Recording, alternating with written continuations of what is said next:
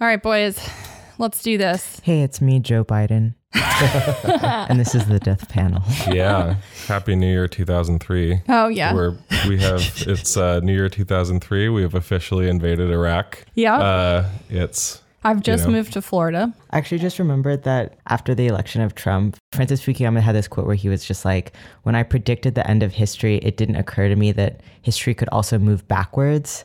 um, yeah, that explains it. That's, Yeah. That's totally the reason that he was wrong. yeah.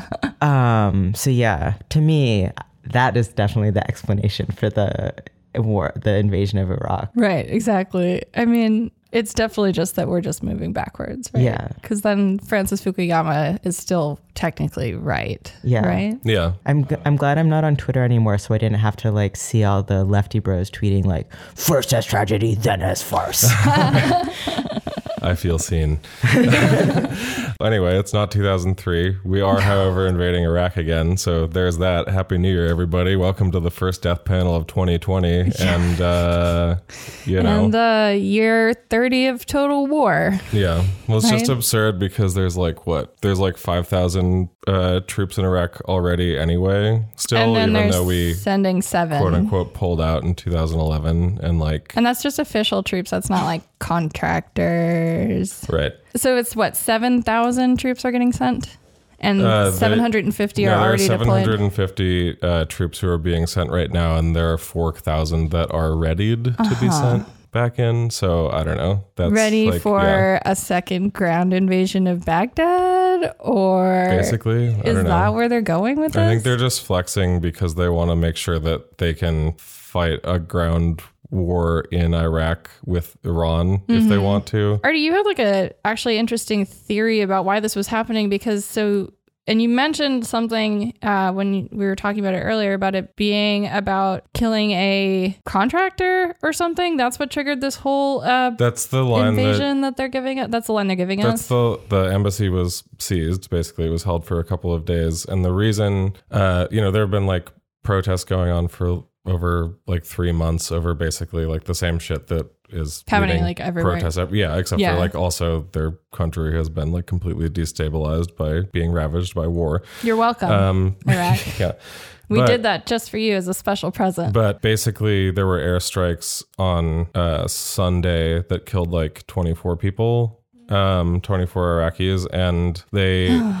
the reasoning gave for those airstrikes was that like a contractor was killed, like one U.S. contractor was killed. Um, granted, like no one knows how many contractors there are in Iraq. Really, like we know how many troops there are, but not. It's not clear how many like people who are being paid by government contracts to like private businesses are Yeah. there. But so one of them was killed, which you know the line is that that led to the airstrikes, but also like the previous not the previous Friday, but on Friday, Iran, Russia, and China held their first uh, like war games in the Gulf of Oman.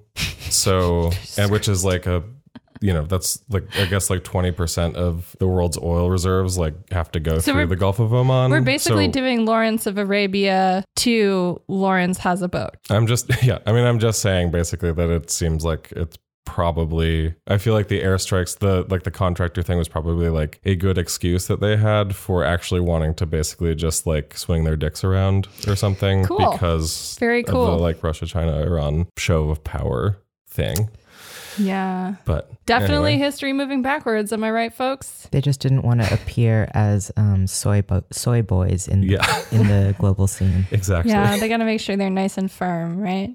fully erect in the global scene, I think with that, we should uh, the global go. theater. Sorry, yeah sorry, fuck, fuck.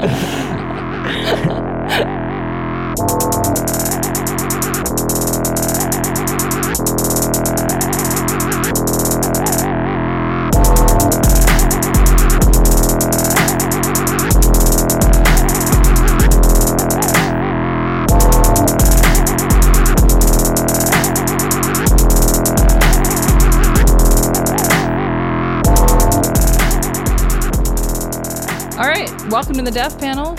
News and insights from inside the Brookings Institution. okay Support the podcast at patreon.com slash deathpanelpod.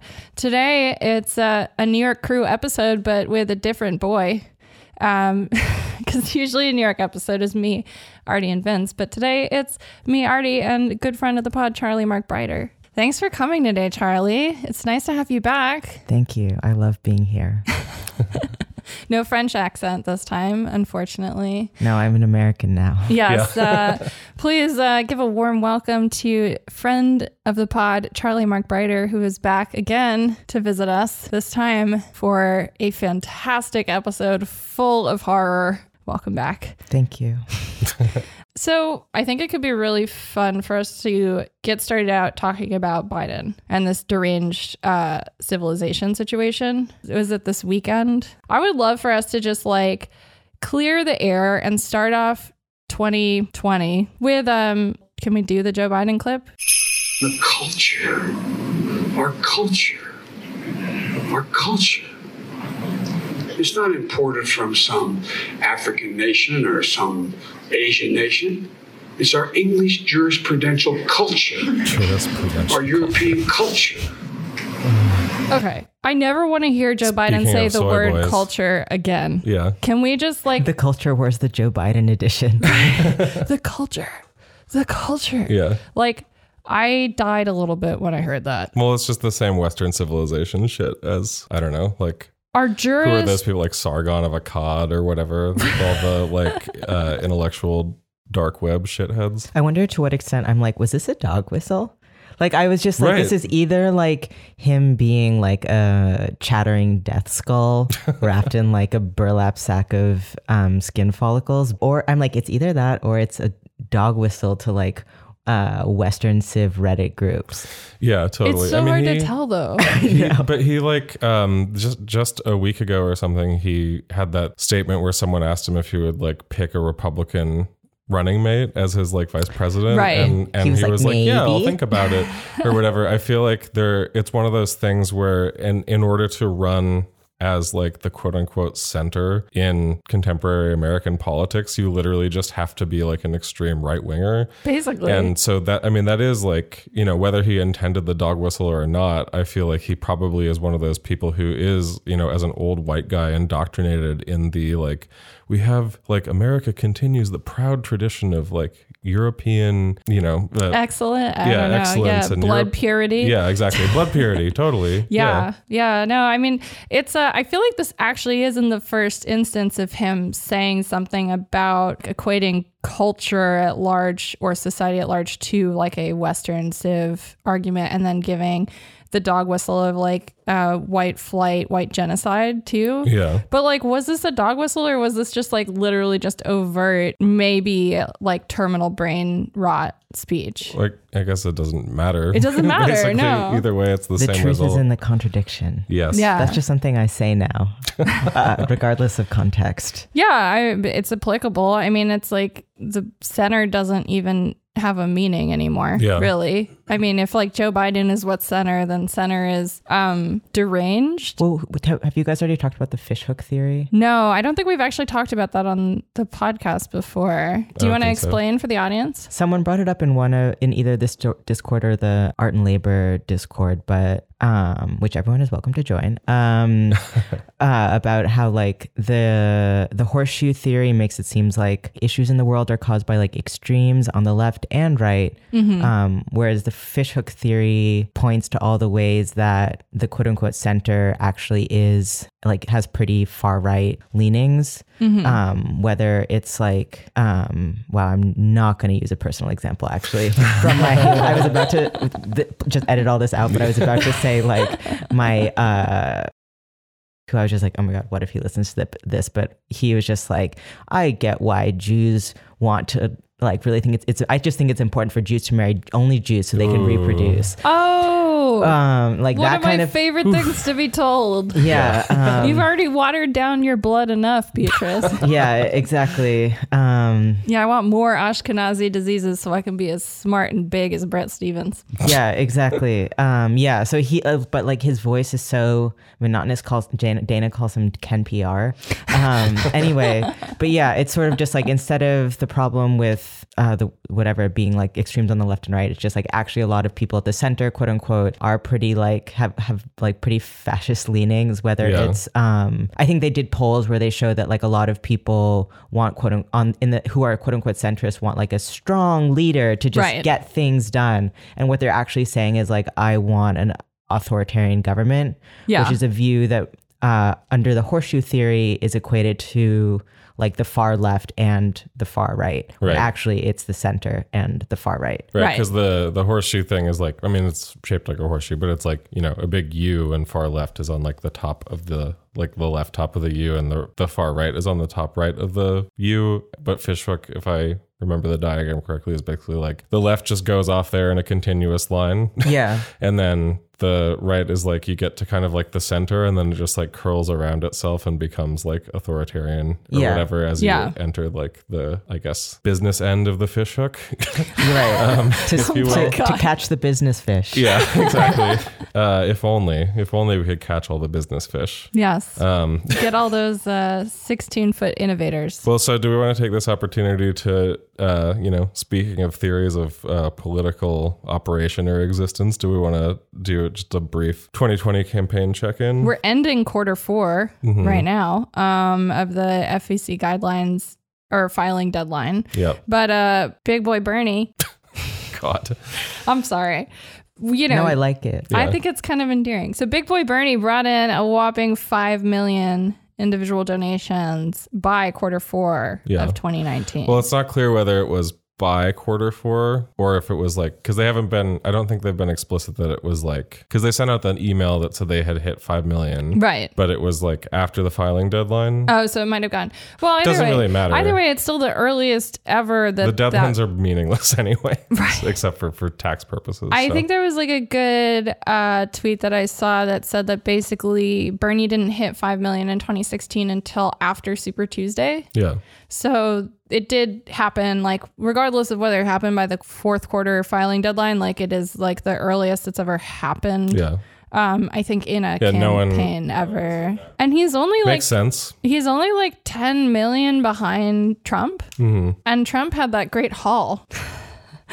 Right. Yeah. Trump has like what, 46? That the word hall actually sounds even funnier when you use it out loud. Um, like uh, we, were, B and I were talking earlier. How we were reading an article about like the campaign financing or uh, re- result. Like I was just it was, and they kept using the word "haul" a lot, like as if Bernie had just gone like for vintage shopping in like 2004. Be like, Bernie got a great boho haul from Beacon's Closet. Check oh my out God. this fundraising haul YouTube video. Yeah, So I went to Sephora and it's just such I I a got had a that bun- gift card and it was my birthday month. So I had extra points. it's just such weird. Anyway. Well, it's funny because Or yeah, like, isn't that how people talk about like how kids talk about like getting presents on Christmas? They're like, Yeah, yeah, I got a big haul. yeah, and or like Halloween candy. Oh yeah, It's um it's funny because like so Charlie noticed like isn't it kind of weird like you were reading we were all reading about the like how much everyone had raised and you're like isn't it weird guys I was like they keep saying like haul? Like that's kind of funny right?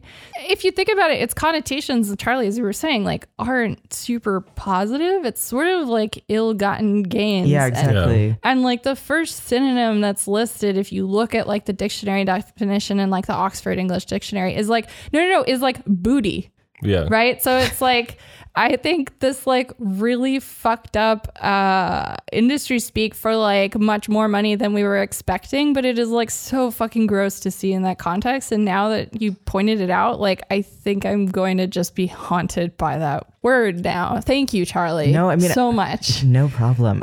uh, every time time you see a, a U-Haul, um, God.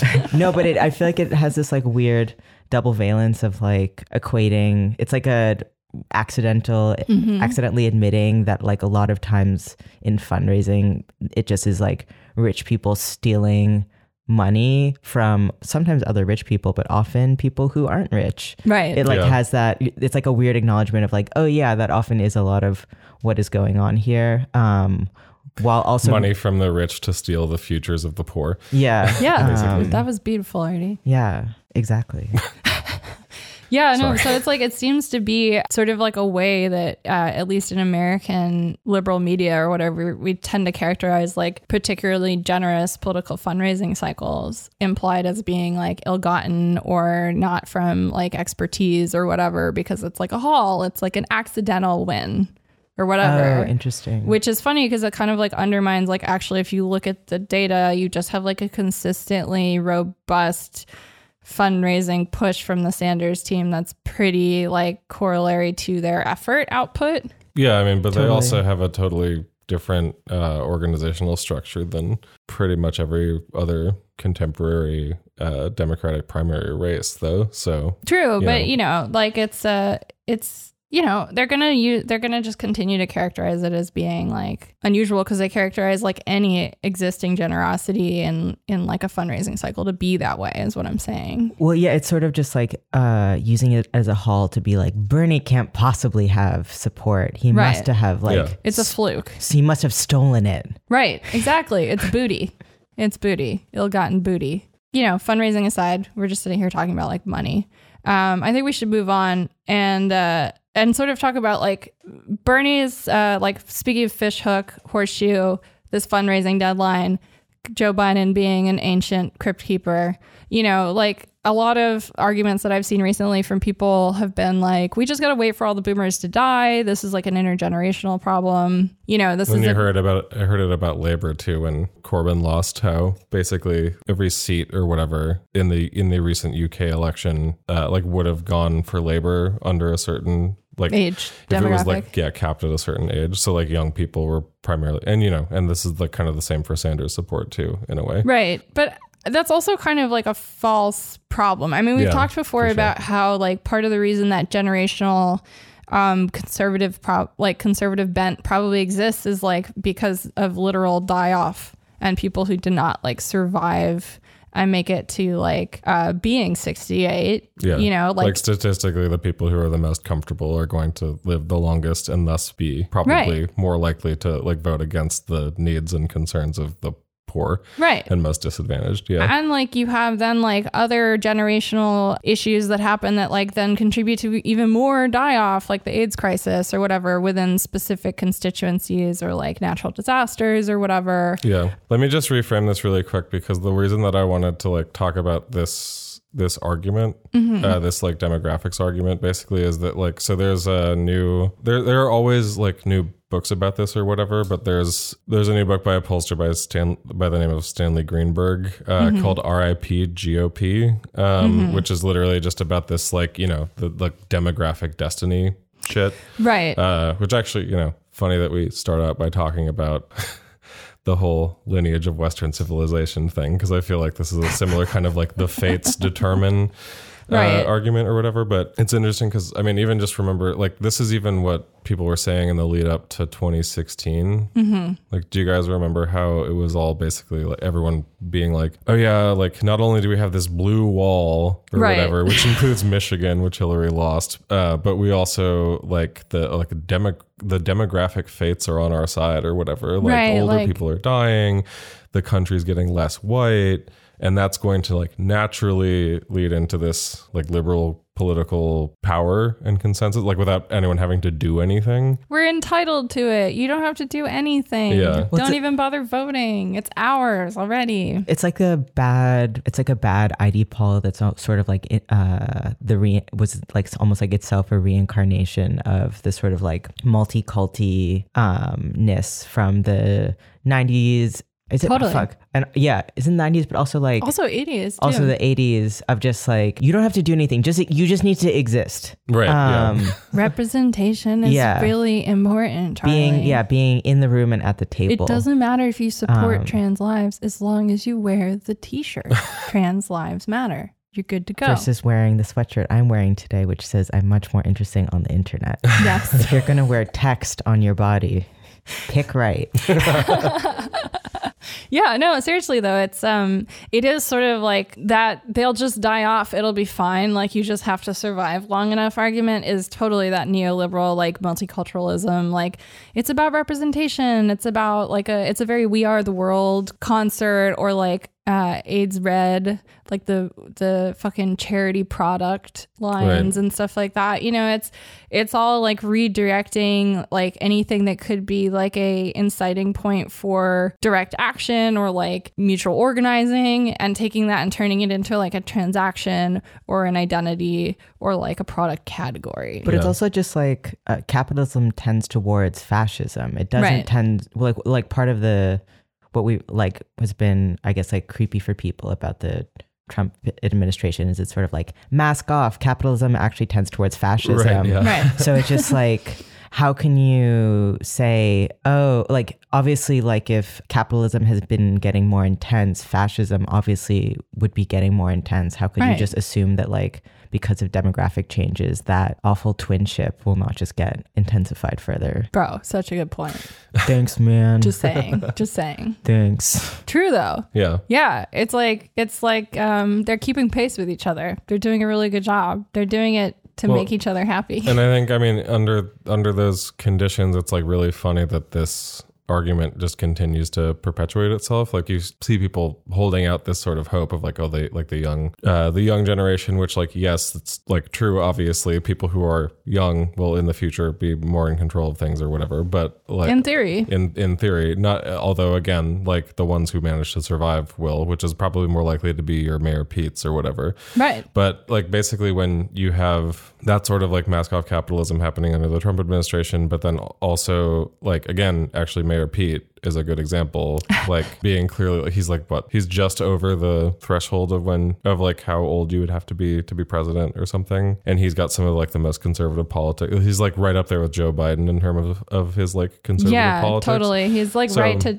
right of Joe Biden on certain things. Actually, I think. And then on on top of it, like as uh, Osita Nwanevu, I think I'm pronouncing that correctly, of the New Republic was like pointing out on Mm-hmm. Twitter when talking about this exact topic, like 80% of Republicans themselves are like under 65. Which makes a lot of So sense. yeah.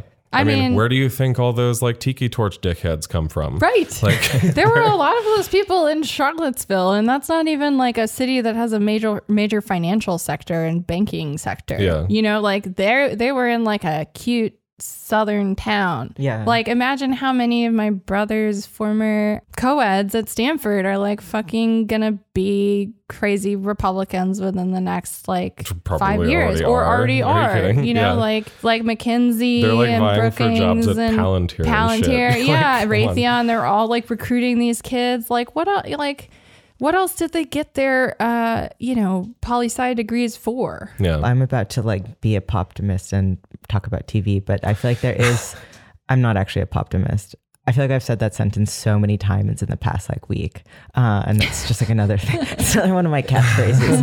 um, uh, but I feel like there's this trend in sort of like YA teen drama uh, TV of just like, oh, we are breeding this excess of like white cishet male sociopathy that like the society as a whole doesn't know how to integrate this surplus. Right. like think of someone like There's too many products. yeah Too many men. it's like a as s- products. exactly it's like a surplus of it what are we gonna do Um, with all these good strong boys? yeah Climate Conservation Corps. yes, yes. The Exactly. CCC is the answer to everything. At the end of the day, we need to put our good strong boys milk to drinking work. boys yeah. Yes, not soy milk. Yes. Not soy milk. Real American milk. straight Yeah. from the breasts of cows Yes, grass still in it. Wet nipple. That is more sustainable. Yes. That's sustainable capitalism right there. Exactly. It's conscious, it's caring, it's sustainable milk. God. Well, No, but seriously though, it's uh i- it is very true that there is sort of this like idea that like oh it's uh there's sort of like a surplus of these men and that's the problem. And you see that in everything from like Andrew Yang's rhetoric Oh yeah, that's true. to like um who were who will fight for the forgotten male? Right. No, and that's very much like where Yang's like sort of beta bro base comes from, I think, is Yeah. like this sort of uh, very nostalgic, very like prevalent in pop culture, not only in teen stuff, but also like all mafia content. Not Yeah. just thinking that about that because of like how much you and I have been talking about The Sopranos over the past couple months, but you know, it's like this is like a codified male persona, Yeah. right? And if we can like shift blame to a surplus of that, that also disincentivizes any organizing or action. You know what I mean? Yeah. So. Totally. Um, while we're checking in on the primary, I Yeah. guess just want to point out that uh, Julian Castro has dropped out. So, uh, I scared him away with my disability article. yeah, I was gonna say if you uh, are listening to this and you're one of those um, people who was uh, wanting Julian Castro to be on the debate stage at the very least, just so he could talk about his disability rights platform, read B's article in Jacobin about it. and then tweet at Bernie's, Bernie's. campaign, and maybe they will. Yeah, and don't read uh, Elizabeth Warren's uh, disability rights platform Oh, proposal, which was just released today, and which includes at the very top affordable access to healthcare. Hell yes, Um, Liz. what a brave disability rights warrior you are. Yeah. Thank you for your service. Just You're so in there. brave. I'm so glad that you put me in the front for my selfie line. What the fuck? Yeah, well, Affordable access. yeah. There's there's like probably some stuff to talk about with that, but I think yeah, we'll save that. To, we definitely need to do a deep dive into her disability Yeah. rights platform. But so yeah, Castro's out. Biden's spinal fluid is clearly leaking out of his nose. And I think Amy Klobuchar is actually still in the race. Is she? She's still in the race. I mean, I'm not trying to get us to litigate every possible nick and cranny of the primary, No, I'm except just to trying say to like Iowa's almost still- here. who's Um, still there? Yeah, we have a couple people, or we have at least one person in the Discord who's mentioned that they're going to Iowa to canvas and stuff. Oh, so cool. that's great. Um, do that if you can, or and join our. Discord.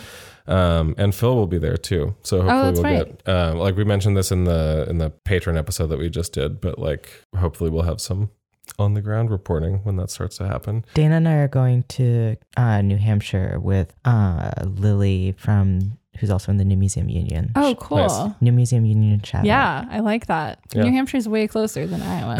So let's win this. Anyway. Yes. Um, actually, this is like a great, since we're talking about like electoral politics for a second, I think uh, we'd be remiss if we didn't mention that the Sanders camp put out a document that's a commitment to creating clean water standards nationally. I don't even know if it was a document. I think they just like responded to an AP reporter or something. oh, like this was just like a comment and it became like a platform. I'm sure that there'll be. It seems consistent as a policy plank or whatever, but I think the. I mean, yeah, that was pretty funny actually because like so basically they had a commitment to like we will create a federal uh like clean water standard right. basically, and to which led a bunch of people to be like, we don't wait, we, We don't, don't have, have clean water standards. Of course we level." don't. Yeah, Yes. Uh, so basically, what there are a couple things in this that I actually really loved. Um, let me just get it open. Sorry. I mean, it, it makes sense. I feel like it's the the intention is probably to basically create more of a federal precedent for you know litigating situations like or preventing really situations like the Flint water crisis Yeah, exactly. or what's happening in Newark for that matter. Actually, but no, exactly. And it's um it's it's interesting because so basically this is all based off of like a couple different states. I think it's like New Jersey, Michigan, New Hampshire, not Vermont, but maybe another maybe like Maine or something. They're all like involved in these lawsuits right now trying to pass laws that are like banning certain types of microplastics yeah, from water supplies and 3M has been like suing left and right yeah. and winning injunctions and getting these like laws that have been passed just like stopped Mm-hmm. basically. So like this I guess was actually in response to like them asking the campaign for comment on those on those cases yeah. where 3M's like intervening. So it's actually kind of cute that it came out that way.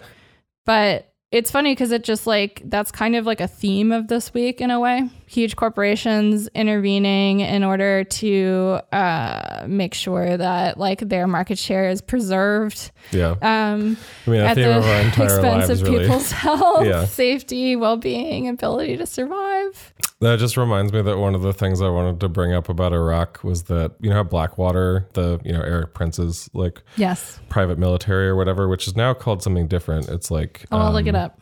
Let me figure it. It's called like Academi. Redwater? with, without a Redwater, yeah. It's called like Academi, but with an I at the end instead of a Y. Um, or it's owned by Academi now. Anyway, but that's kind of that's the the point. Actually, there's so Yeah, I found it is out- Academi. I found out while I was looking into the Iraq situation today something that I had completely missed, which is that basically Blackwater, which was banned from operating within Iraq in 2009 because they killed like 14 people, uh, like civilians, And they some- also had renamed themselves to Xe Services XE. yeah, Yeah. but in like some so in like some ridiculous massacre or whatever, they just like killed a bunch of people for no reason.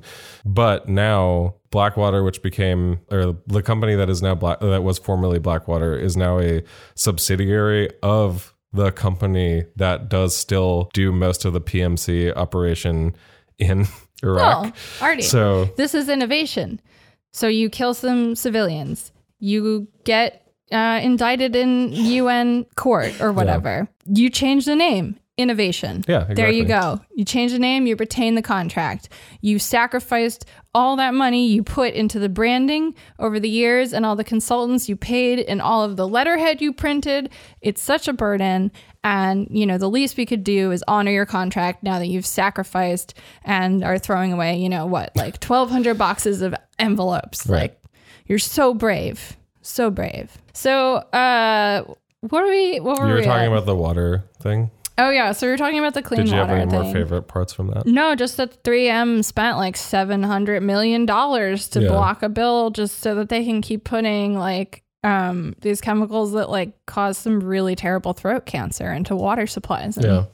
you know, cause also maternal gotta- mortality. And They have to keep pumping the microplastics in so that eventually, when there are enough microplastics in the uh, Great Pacific, what's it called, gyre? yeah, the, yeah, Yeah, when once there are enough microplastics in the Great Pacific Gyre, maybe it can like form some sort of plastic island.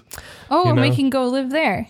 Or or then 3M can you know become a actual sovereign Nation state. Nation, yeah, exactly. We've got to let 3M keep polluting the water. They're just trying to build their own Israel. They're Israel. just trying to make water world. They're trying to make plastic Israel. Yeah, sure. Fair enough. this is maybe like a dumb thing, but uh, one thing that I noted in the article is that this is also happening in New Hampshire. I feel like a lot of um, the way water issues are dismissed is by like racializing and urbanizing them. So like, oh, Yeah. this is something that happens in like inner city infrastructure, aka Right. like it's not going to happen to like middle class white people, but like. AK, it's done to poor people. Yeah, exactly. Um, Yeah, that's but- a really good point. but it's just like if this stuff start doesn't start getting fixed, it, it like it will happen to you, bitch. Like, Yeah. no one's coming to save you. yeah, No, it's very true. I didn't realize it was also happening in New Hampshire, but I think the main one made me think of that too, which is just like all of these towns that are like also like democratically controlled, like these democratic mayors and state senators and governors made these decisions too. Yeah. You know, and this is not like Republicans didn't do this. yeah, Comp- companies did capitalism did this. Well, and it's just funny that it's as absurd as you know. Uh, it's very easy to hand wave and say that like healthcare is really difficult or whatever, or it's like a big complicated issue, right? But then it like literally comes down to. I mean, as we talked about in the most recent episode, even in the in the last patron episode, like we went through all these like different things that are being done to the various regulatory and scientific agencies under the Trump administration, which would be like you know stop like in charge of checking any of these Right, things, yeah. and so it like literally comes down to okay, so if you want potable water in the future, you have to buy it from Nestle. yeah, well, no, that's what I'm saying. If you don't want to have to buy your water exclusively from Nestle, Yeah. uh, and you want to actually be able to drink water, then maybe I don't know. Your two choices are vote for Bernie Sanders Well, or, or- violent overthrow of the government, and then you have to oversee a public works project where you replace a bunch of pipes. Also, if you want to believe in the demographics argument, you don't have time to sit around and wait for a bunch of the old people to die. If that's Right. what you think, you know, like Exactly. Like I love the argument of like, oh, well, in like 25 years, like the Democratic Party is going to be like full of like AOCs. So like what? Like let just let everyone like serve out their term and retire. It's like in 25 years, that is like way, way too many years from now. Yeah. You Act know, here and now. Warren's three year Medicare transition plan is too slow. Like, I'm not uh, around here like trying to wait for like people to die off peacefully so that I can like watch my friends and family members and neighbors die violently and in poverty with no dignity. You know what I Yeah. mean? Like, what we're supposed to let them like all peacefully retire and like spend down everything and then we all suffer and then there's nothing left for us. No, to- we also want to die in dignity. We just want nice, dignified little deaths. That's all we want. all we want. No, I think we Well, no, we want more, but They're like, we can make that. We can make that happen. Right. Um, no, but it's funny because like we were talking about one of the things we were talking about earlier is this uh like all these normies that freaked out over uh this like weird op-ed in a meat blog about how Speaking of regulation, how like um impossible burgers from Burger King are making everyone grow boob or making uh, uh, like turning men into women like the threat is that if you eat four impossible burgers a day, you'll grow breasts. Is They there- actually- is their suggestion I think with what it- no evidence. The article actually said boobs. It was very specific. I think maybe what it means is it expresses a secret desire that cis men want to be pre op trans men. and all this time we thought it was the reverse. Um, no, so it's like this uh, veterinarian um, who Charlie and I looked literally a veterinarian wrote this article. Yeah, no, he's a he's a veterinarian uh, in South Dakota. He's just stirring the pot in the meat vlog once again. So uh, he he wrote this article about. Um, I want to quote him directly. You're The- letting him die with dignity. yeah, his name's James Stangle. I read it as James Strangle when I when I read it. I let James Strangle writes. um, the Impossible Whopper has 44 milligrams of estrogen, and the Whopper has 2.5 milligrams of estrogen. Now, let me refresh your metric system. Oh, sorry, nanograms. This there are 1 the million insufferable nanograms part of this article. in one milligram. That means an Impossible Whopper has 18 million times as much estrogen as a regular Whopper. Right. Just six glasses of soy milk per day has enough estrogen to grow boobs on a male. God. Boobs on a male. so, so glad you decided to pretend to be so scientific in the beginning of the article Yeah. and explain math to me so that you could then set up the argument of grow boobs on a male. Also, wow, like Dr. Science. Now, I, I don't know a lot about. Uh, I don't have a lot of experience with, say, hormone therapy, but I imagine that that's also not how that's absorbed, right? Like, no. do you? T- I mean, like you were saying B earlier, like the estrogen in milk and soy milk or whatever is not like It's- it's not the same delivery method, right? it's not even actually estrogen. Okay. Oh my god, I'm just That's the thing that's crazy. In, in uh, fully automated luxury gay communism, you no longer have to like stab yourself with a needle to get HRT. Instead, they just put it in an impossible whopper. Yeah, exactly. Like, I was gonna say- that's the ideal form with which you ingest.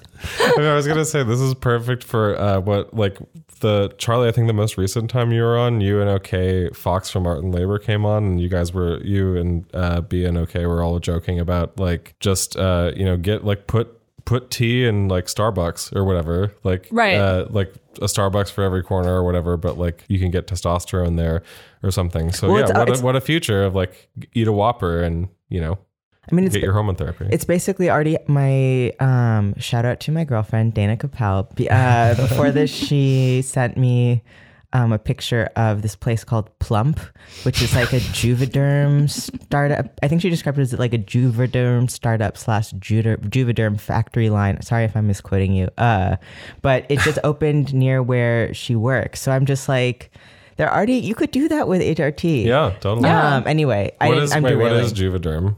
Oh, it's what you get for lip fillers. Oh, okay. Yeah. Gotcha. No, but so like the chemical in question that's in the Impossible Burger isn't even actually estrogen. right.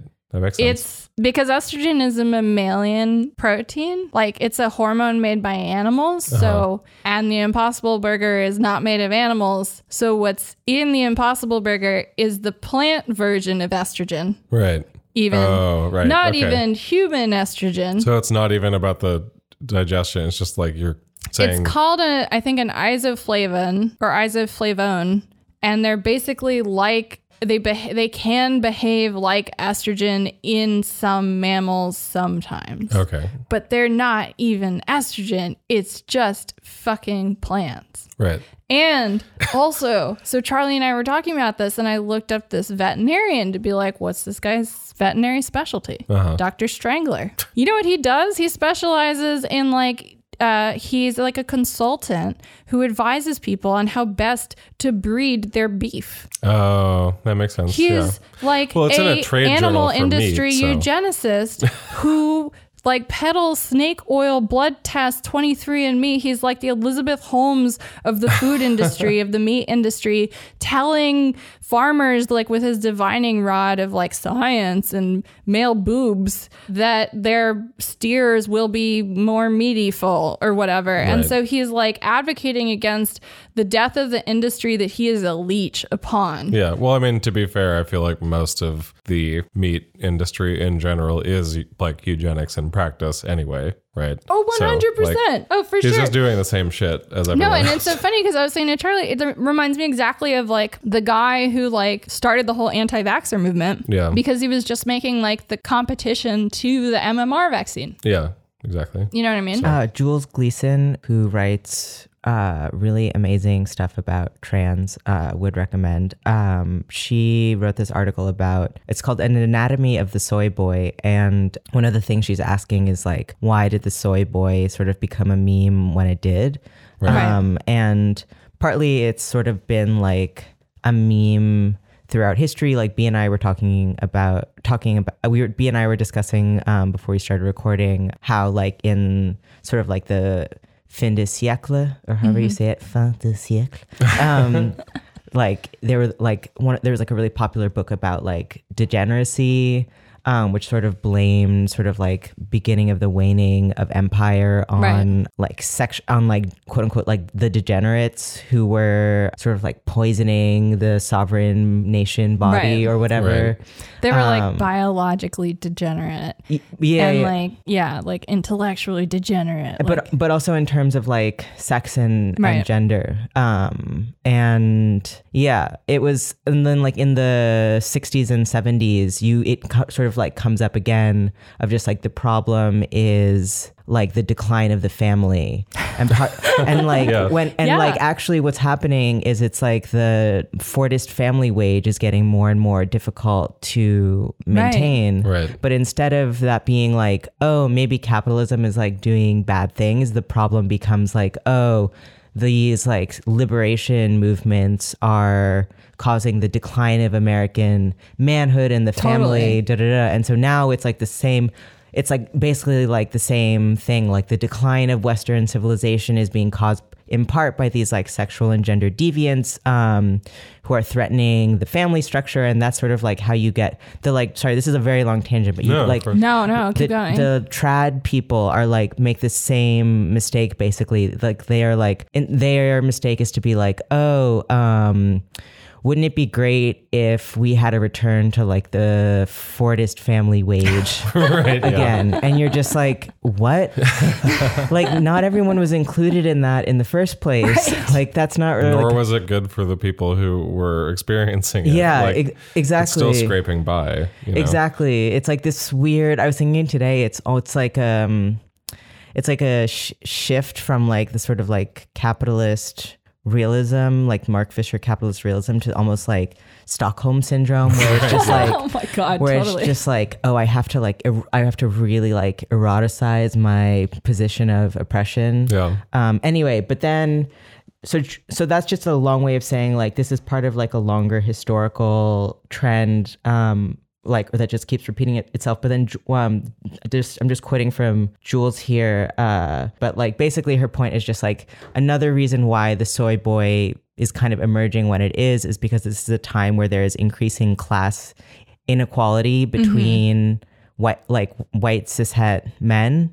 Right. Um, and so it's just like The most since the 20s. Exactly think, so it's like it's some it's in order to prevent that like ri- that like rift from getting like politicized towards the left Mm-hmm. there has to be some way for there to be like a false like for them to create like a false unity between them right. Right. so yeah. one of the like things that they now it's like a new id- one of the quote unquote identities they now share is sort of just like white defenders of bro man civilization Right. because otherwise they Slap that soy milk out of your bro's hand. Exactly, Yeah. because otherwise, then the otherwise the conversation would be like, "Oh, isn't it crazy that my bro has like five hundred million more dollars than me?" Right. Yeah. Because Right. I mean, actually, it's funny because that just reminds me of it's. It seems like the the natural next step from the avocado toast is the reason you still have student loan debt, con- mm-hmm. like conversation, or is like the reason that you know uh, you a millennial has not like bought a home or something. Like that's supposed to be you're supposed like that's supposed to be like the uh, you know platonic ideal of a functioning American economy or whatever is like all the young people are buying homes and getting in like heteronormative uh, relationships with each other. Well, because the, Um, the home comes with the kid, and the kid comes with all the accessories, and then you're hooked, and you're you're a very lucrative customer. Right, but then that's such a great point of uh, Jules's then because like you ascent, then essentially you do create this like you have this like third object of scorn or whatever. You Yeah. can say like oh it's like people's people's awful desires for this like soy milk or whatever, which is also like turning the, like it's Yeah, uh, yeah, yeah. like practically like a Alex Turning Jones frogs turning the frogs. Yeah, yeah, exactly. Yeah, yeah, Shit. yeah. Making Which, all the boys trans. which actually reminds me. So another thing that Jewel says that is, I think, is really smart is she talks about, um, you know, that a lot of the sort of right wing um, cons- conspiracies sort of run on a logic of factoid. Yeah, which means kind of like a factoid is she she's like a factoid is something that has like a grain of truth which lends it sort of like an aura of truthiness but is not it's it's like a distorted reading of the truth. So she actually brings up the alex jones f- like f- turning the frogs gay thing. Like there was some actually like chemical pollutant being like leaked out by a corporation that was like fucking with the gender of frogs. But um instead of reporting it that way alex jones is like this is you know turning the, Right. even the frogs are turning gay like blah blah blah. So th- that's like has something that's like a fa- that's like a factoid. It has Right, like yeah. a, like a grain of the truth in it but isn't actually true. And so i think this Right. the soy boy thing uh also is the sort of like aesthetics of the factoid it like is there estrogen in whatever the impossible burger is? Like maybe like a tiny bit will it do anything to you? No. No, yeah. Yeah, and like the study that that whole thing is based on too about the man like the male breast tissue growing from soy consumption is based on one single patient in Japan who had a thyroid dysfunction disorder so and that's- had gland swelling in Yeah. the chest and also consumed a lot a significantly more amount of soy than like his peers So even though he lives in Japan basically, it's correlation not causation. causation Yeah. and it reminds me so much of like our conversation we have with doc- my like neurologist dr howard who frequently engages with like anti-vaxxers online just like trying to explain to them and pick apart the own like the logical fallacies that they're using themselves Yeah. that they don't understand you know yeah it's like they're the the whole like the factoid that it's even based on just like in the alex jones situation is like so completely Right. warped Well, I mean, and beyond- becomes men grow boobs I mean, beyond that, I think the essential absurdity in this too is that now people are there are like people uh like angry posting or whatever about like impossible burger giving Right. you like uh, hormone changes or whatever. And, it's all about from- creating a foil that doesn't indict capitalism. And it's based on a literally an industry journal. Not journal like an industry magazine Meat basically. yeah a a like a thing that exists to propagate like pro meat industry stuff so of course it would be like a convenient thing to be like the impossible burger is dangerous for you for x y and z reason or whatever Mm-hmm. No, of Um, course. I'm, course. uh, since I'm a special guest, I'm going to be meta for a second. And uh, I just want one thing I feel like is really cool that you guys do is show like where argument, like which institutions like arguments come from. So you're like I feel like instead of just being like, oh, let's analyze this as like a thing in and of itself, you're like, and then these people like com- subcontracted out to these people who are getting paid by these people, and then it got distorted in these ways by these people, and that's why you're reading it here. And I'm just like, ooh, I didn't think of that before. so thank you. Thank you, Charlie. Aw, thank you. Oh, one thing I forgot actually going back to the what you were saying about the trad stuff, it's like I mean, it's also like an excuse just to be gender normative and transphobic and whatever, but it's all it's like a weird mis- like mistaken causation. Like the way it worked the first time is like uh in exchange for like women doing all this like unwaged labor, Right. they aren't don't have to work. And so it's sort of like it sort of just like imagines that you can do the reverse of just like oh if we are gender normative then and i'm like and then wh- and then f- you make fordism come back Right. Yeah, like exactly. like it doesn't work in reverse that Yeah. way it's like a weird magical thinking and in, and in a way that is also like um a cover for just like shithead behavior Yeah. Totally. Wait, but didn't Francis Fukuyama say that it does come back? oh right yeah time does move backwards i so, forgot and he's always right. The, it's a miracle. The yeah. end of history. It, it it ended, and six days later it rose. Yeah. anyway, sorry. miracle of christmas Yeah, People aren't saying Christmas anymore. history's continuing, even though I've heard it's over. I feel like there was like a trope in that uh, sort of Independence Day era 90s um, global catastrophe film genre where there would be a homeless man on the corner of the street with a the world is ending or the end is nigh sign. Yeah, that just doesn't exist in like uh pop culture the same way anymore like that joke's been played out Oh, yeah. have you guys know like Like I feel like that's probably just like Roland Emmerich's thing. Maybe it is. Anyway, My let's- dad really liked him. Anyways, all right. So I guess you can basically do this to yourself, the boob male boob thing, with any food if you consume any food too much, particularly dairy products with Uh-huh. calcium. Do it better than soy. Just, Yeah. just Oh yeah, to put yeah. that out there. That's so. That's the irony is they are accidentally force feminizing themselves, which I think is beautiful. yeah. well, you know, they've got to, they've just got to go to those old fashioned values, right?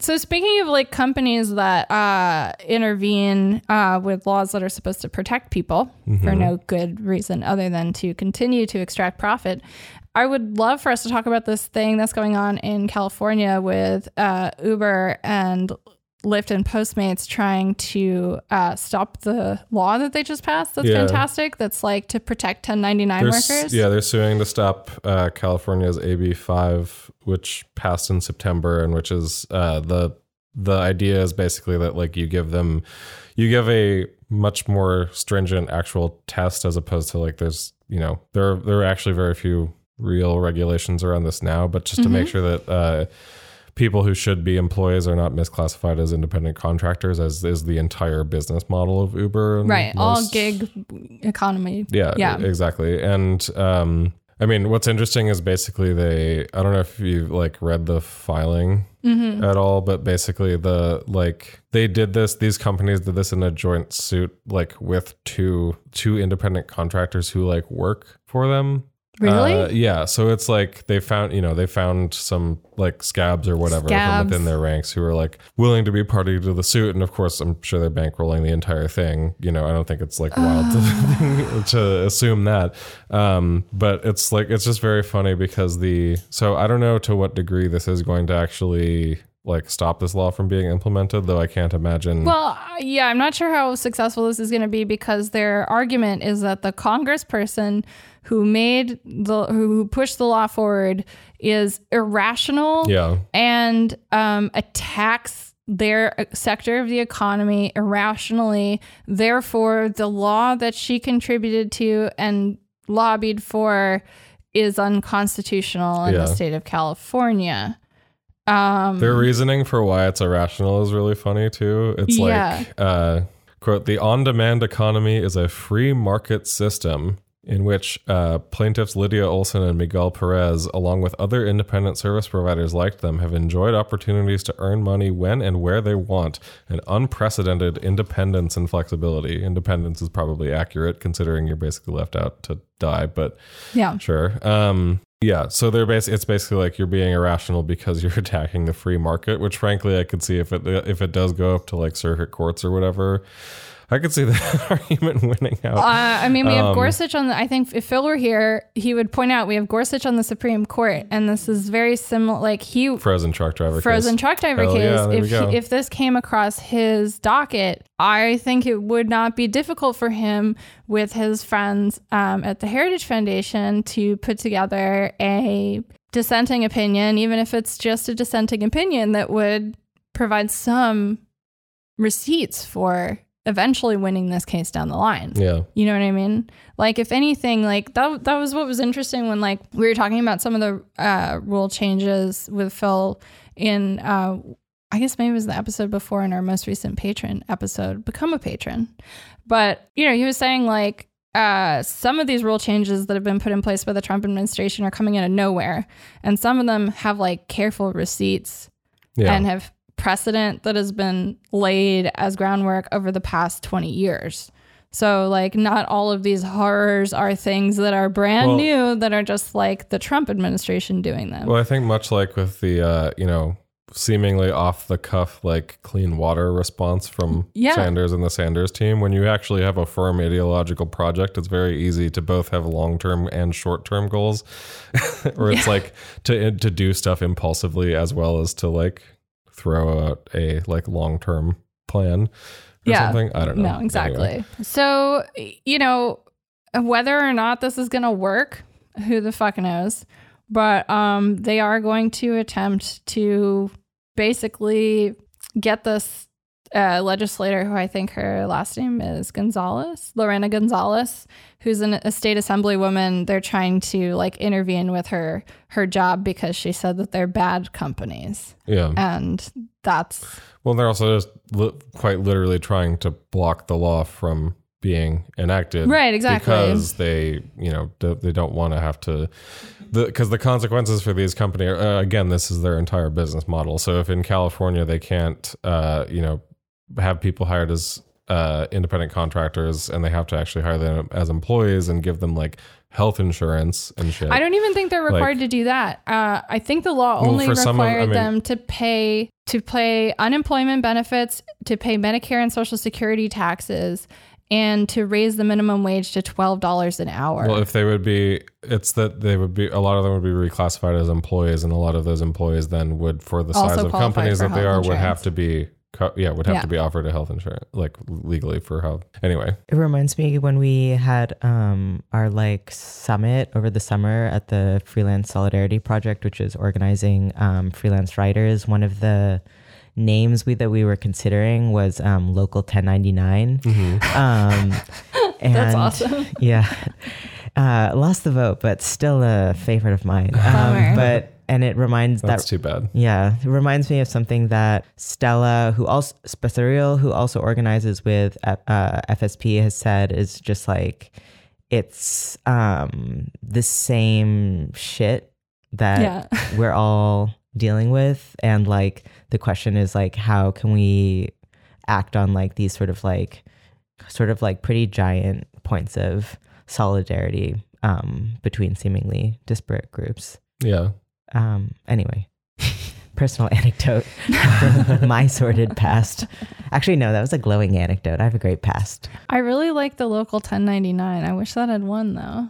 It's really cute. You can still use it as a merch idea if you want. Oh my god, that would be very cute. Yeah, totally. Yeah. No, I mean it's uh I think it's cute that they're trying to use hysterical as the Yeah, That's the basically, that's essentially what it is. It's like this, this, uh, lawmaker was, yeah, was It's just hysterical. a, yeah, it's a very Chip Roy playbook of Very like, Freud playbook. Hysterical lady. Um, speaking of which, can we talk about this like really fucking insane op-ed that Karl Rove wrote in Wall Street Journal? Yeah, so it's uh, you know, again, keeping with the theme, uh, Happy New Year. It's 2003, uh, and Karl Karl Rove is busy. Big Daddy Karl Rove has graced us with his predictions for 2020. While while he's no longer uh, while he's no longer, you know, now it is 2020, so he's no longer sitting on the uh, what is it, the White House Iraq group thing, which clearly worked out really well because you know we don't Yeah. we now don't even need a reason to just like go back in. Apparently, yeah. Karl Rove has been, uh, I guess he's done this. Like this is maybe this is- now multiple years that he's done Wall Street Journal, uh, like New Year's predictions. I predictions. guess so. I don't know. Like this was uh he references last year's and this is but this is the first time that I have personally read an op-ed with his wishes for the new year. I, I read his 2019 op-ed, and as he mentions in the 2021, it's uh, you know he's it's funny because he's you know he's doing political predictions, but he is also quite literally picking like Oscar winner.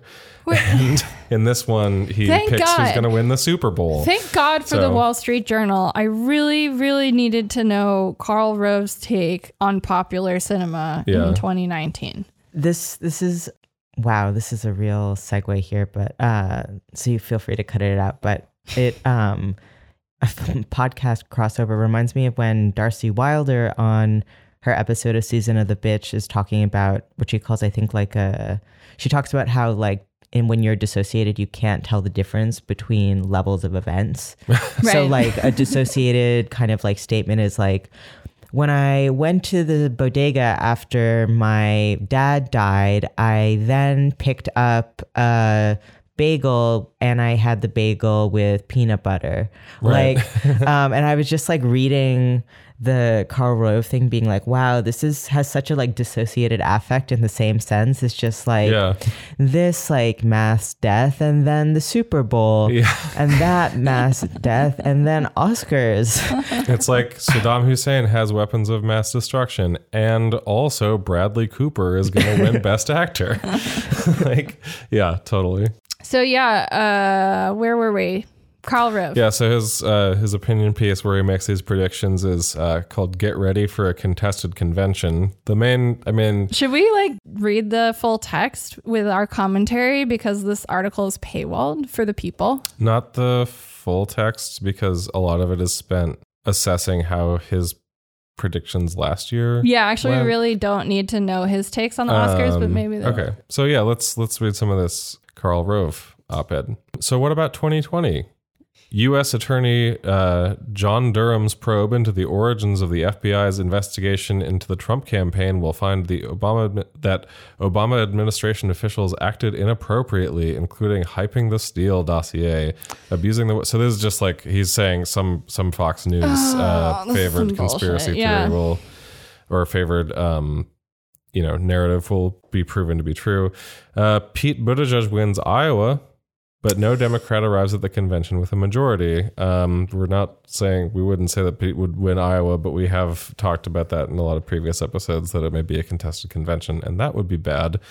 But he doesn't that's really when- like explain why he, He, doesn't thinks. have to. He's Karl Rove. He's I- writing a vanity piece. I, I mean, am. I imagine Karl Rove speaking like you remember when you would hear like Voldemort speak Slytherin in Harry Potter, like like well, I'm imagining like Karl Rove like thinking some of these thoughts in him, to himself in his head, and it just sounds like. well, the funniest actually, it's it's funny that you mentioned that because I was talking with um, I was my God.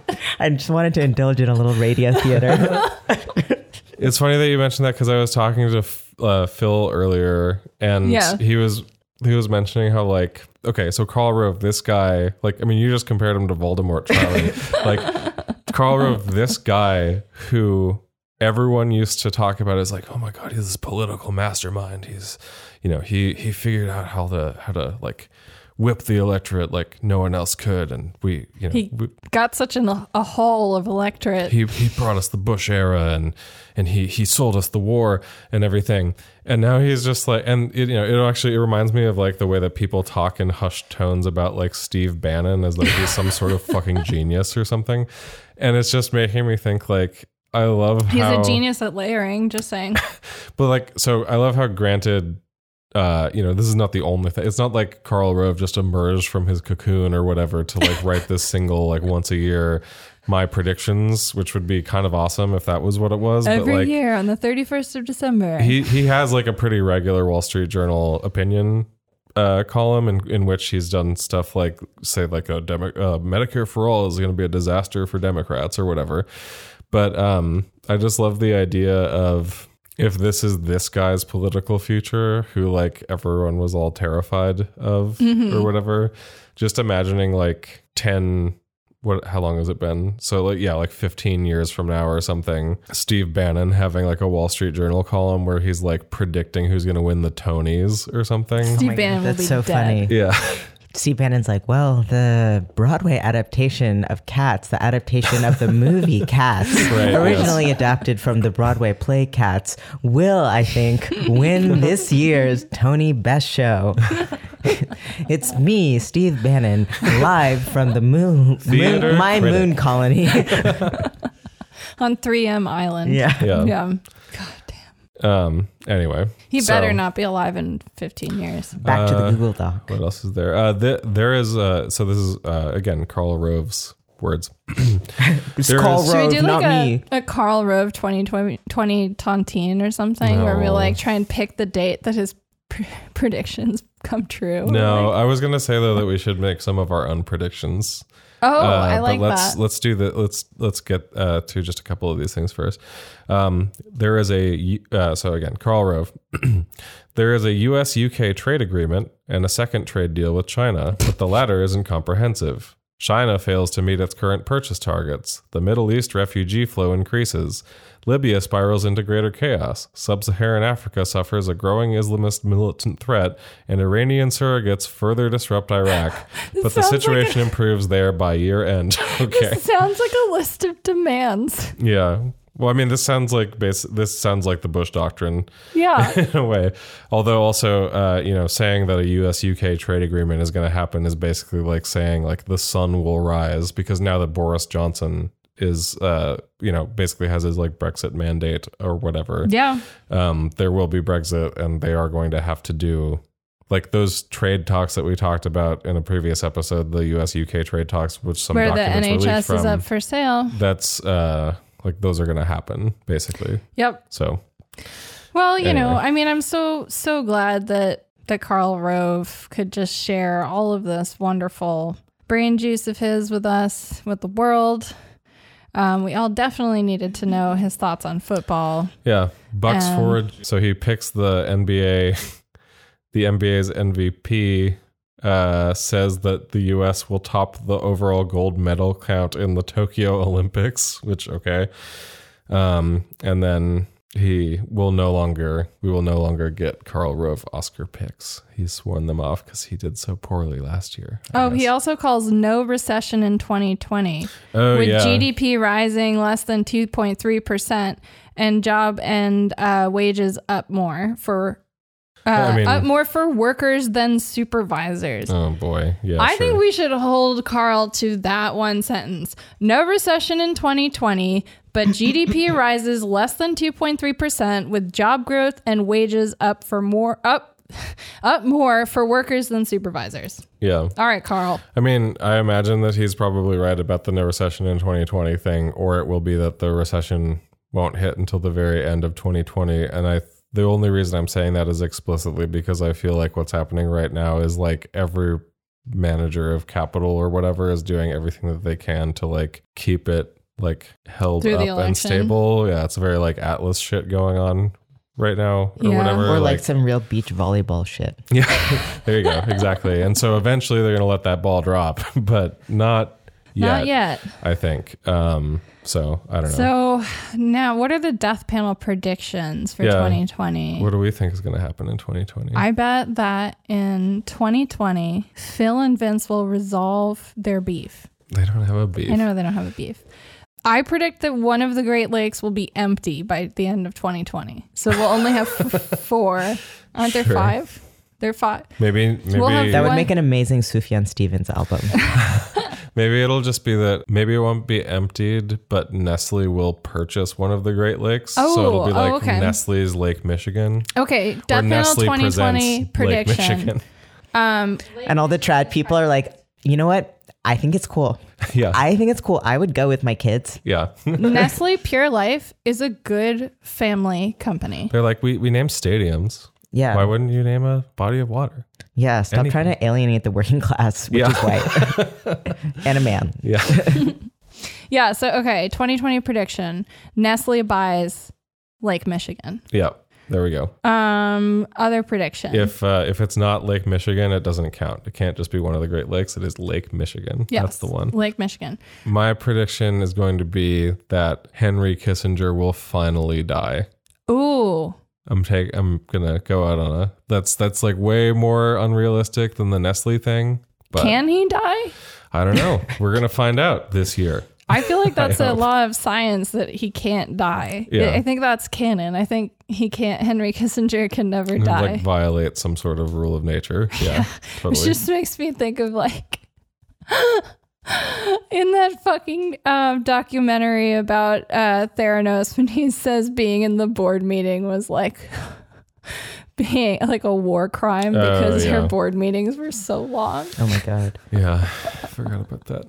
My, my prediction is that um, they're going to decide to make the Gossip Girl reboot as a period piece because Mm. they'll realize that if one of their main characters was excused as despite being like a repeated sexual harasser like like Chuck just like assaults someone I think in like ep one and they're The just like first episode, he like, assaults uh, Jenny, Jenny. they're yeah, like he's a bad boy and I think they're gonna realize that it he does rapes. yeah, like in Ooh. in 2020. Rich rapes. Yeah, yeah, that's like not like as uh chic. Like now you just get like canceled or something. And so I mean, it was a major central plotline of the show is his rapes. yeah, yeah, yeah. And so they're gonna be like, this is set in the far distant time of 2002. right, yeah. Uh, and we get our first aughts period piece. Oh, Uh, Whit Stillman comes out I mean, to direct. I could see, I could definitely see that happening, especially considering like um, uncut gems. I was gonna say, yeah, B and I, B and I saw Uncut Gems, and we were just thinking about how that like the nostalgia cycle window has like closed so much that now literally there's I mean, like Uncut Gems to us read is just like a movie that is set in and around literally the social scene that we were a part of in 2012. Right. And also So- somehow miraculously, as we were talking about yesterday, like didn't meet then either. Right, but I think that's a really good one. Thank you. First, first aughts period piece. Yeah. That's a good prediction. Charlie, do you have anything to plug? anything I would plug, um, you can check out friend of the pod New Museum Union if you don't Yeah. know about it already. Yes. And I have a secret newsletter, and my praxis is to not promote it on Twitter. So instead, you can learn about it through this channel Oh, that's a good idea. and subscribe. There's a, a new supplement of the new inquiry out, right? That just came out about men. Yeah. B did a really great article about how Sopranos is sort of like uh, actually about a guy who runs sort of like a one man welfare state.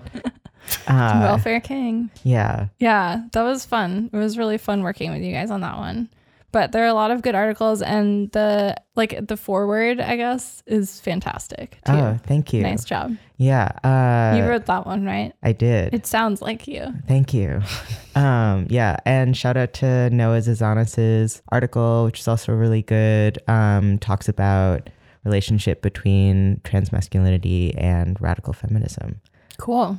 Um, So yeah, we'll put links to all of that in the description. And if you're not a patron of the Death Panel, you should become one. Patreon.com slash Death Panel Pod. Help support the show because we are not a podcast sponsored by Brookings Institution. Yep. And um, Also, we do two shows a week. we do do two shows a week. Become a patron to get the second show. Yep.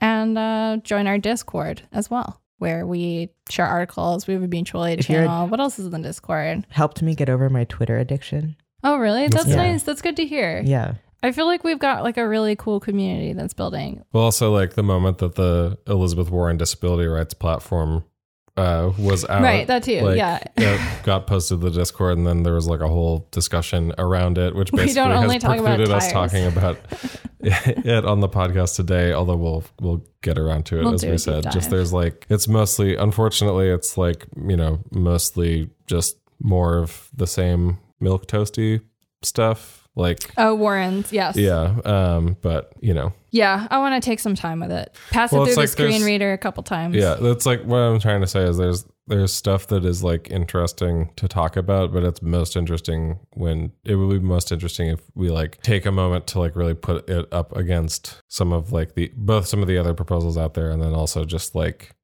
Also, What- there is a rumor that the Sanders campaign is working on theirs. right yeah. Officially. So So, Well, but my, my my point is like all of the moments where it basically is saying like, oh yeah, let's continue this like means tested program and do like just in a slightly different way, and all the like little tweaks. Basically, it's mm-hmm. you know it's only a couple steps. It is you know there are some obviously the platform as put out would have a material benefit to a lot of people, but it is not like it's still disappointing. It's like not nearly enough. So, right. Exactly. Anyway, Anyways, we'll get more on that later. And um, I think that does it for another episode of the Death Panel. Yep. Charlie, thank you for joining us. It's been a pleasure as always Thank you for to have having you me. by. um, and uh, we we will catch you in the next episode. Become a patron, and you'll get two of us. yep. Patreon.com slash Death Panel Pod. Join our army gang. All right. Talk to you all on Monday. Bye. Popping pills is my lead. And they're rising on their feet. Take some Xans to calm down. Now I'm feeling dead. Popping pills is my lead. And they're rising on their feet. Take some Xans to calm down. Now I'm feeling dead. Short change that grand. Big girls and socialites, white powder in their hands. Getting twisted, they hadn't lifted, they asking about them Zans. Trouble making these baby faces, I'm blending with some man. Asking me about poetry and I wanna leave, but I can't. Body high like a thousand miles up in the sky, goddamn. He using words I never heard, I'm looking at my friend. He macking deep and he trying to creep on that black girl wearing vans. They blasting Ellie and Missy Ellie like high school never ends. Like high school never ends. Like high school never ends. Like high school never ends. Popping pills is my lead. And they're rising on their feet. Take some Xans to calm down. Now I'm feeling dead. Popping pills is my lead. And they're rising on their feet. Take some Xans to calm down. Now I'm feeling dead. Up on this roof. Breaking diesel, I'm feeling evil. Rich kids got the best views. The whole city looks so pretty. I'm sorry about being rude. Everybody got wet hair cause they just came from the pool. They kissing, but I'm missing out. Yo, homie, it's cool. Get text I don't wanna get, and I'm writing back like fuck you. Buzz killer, yo, nothing's realer. I'm so fucking confused. You say that you want love, but then no fuck other dudes. Treating me like you don't need me, I guess ain't the old news.